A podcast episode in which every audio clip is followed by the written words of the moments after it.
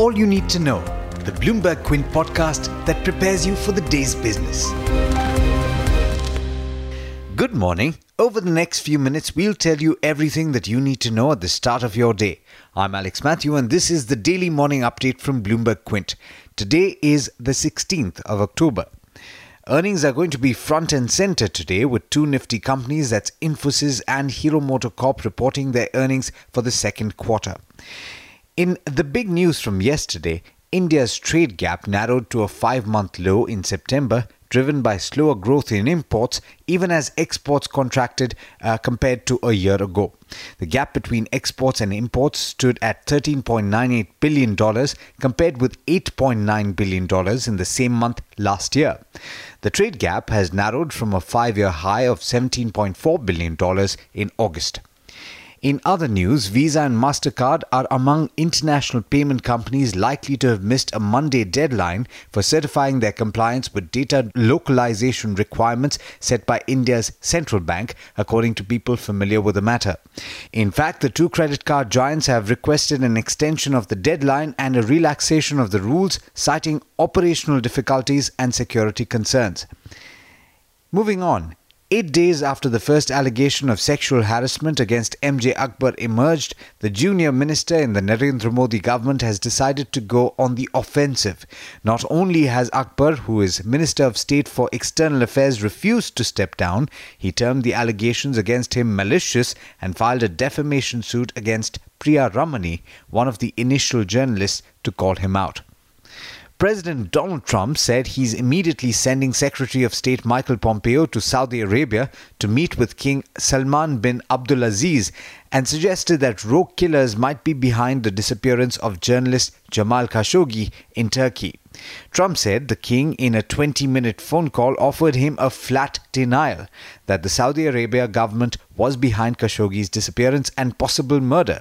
A Saudi official said that the kingdom has begun an investigation ordered by the king, which is separate from a joint probe with Turkish officials and a day after Saudi Arabia said it would retaliate to any possible US sanctions over the disappearance of a journalist, which led to a spurt in Brent crude prices, the world's largest oil exporter struck a conciliatory tone in India. Khalid Al Falih, the energy minister of the kingdom, said it will continue to be responsible and help keep oil markets stable. He also assured of increased oil production in a month. Crude prices, in fact, have cooled to around $81 a barrel for Brent. It had reached the $86 a barrel mark earlier in the month. Indian e-commerce companies are estimated to have raked in sales worth 15,000 crore rupees in 5 days of their respective festive sales. In international markets, US stocks ended lower with the Dow and the S&P 500 losing 0.3 and 0.6% respectively. The Nasdaq declined about 0.9%. The three early risers in Asia, though, have started the session in the green. They're modest gains at the moment, so the picture could change or shift once the Chinese markets open. It's now over to Darshan Mehta for the trade setup for the day in India. Good morning, Darshan. Earnings front and center, but how's the market looking today? Hi, Alex. Good morning. Good morning, everyone. Yes, Alex, you're right. We are in the midst of the earnings season with uh, Hero MotoCorp and Infosys reporting numbers today.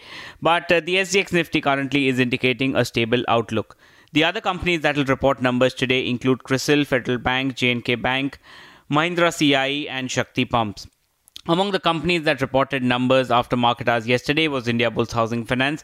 Inline set of numbers, profit was up 21%, gross NPA coming slightly lower at 0.77% versus 0.78%, and net NPA also stable at 0.58% versus 0.59%. South Indian Bank was the other company. Uh, stable set of numbers, or you can say mixed. Uh, net interest income was flat. Uh, GNPA and net NPA, both of them flat. Profit saw a big surge on account of lower provisions this time around. Delta Corp, uh, 38% top line growth, 11% bottom line growth. Margins coming down significantly uh, given the fact that expenditure went up uh, almost twice for the company. And strong numbers from Zee Media Corp. Revenues up 35%, profit was up 10 times, EBITDA up 50%. So, strong set of numbers.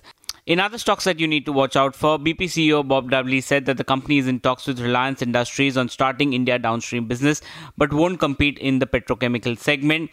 In other news, the Times of India has reported that Reliance is set to pick up stake in Hathway and Den Network and that probably deal will happen tomorrow.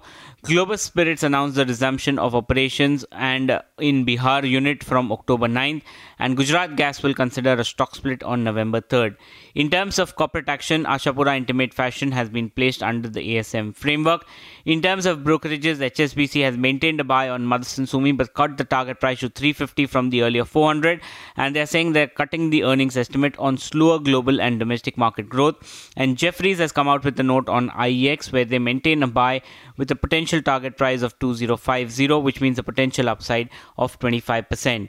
But there's much more you need to know before trade actually starts. For that log on to our website bloombergquint.com and click on the all you need to know tab and you'll be prepared for morning trade. Thanks, Darshan. Well, that's all we have for you. And like Darshan said, there's a lot more on the website, so do check it out. That's bloombergquint.com.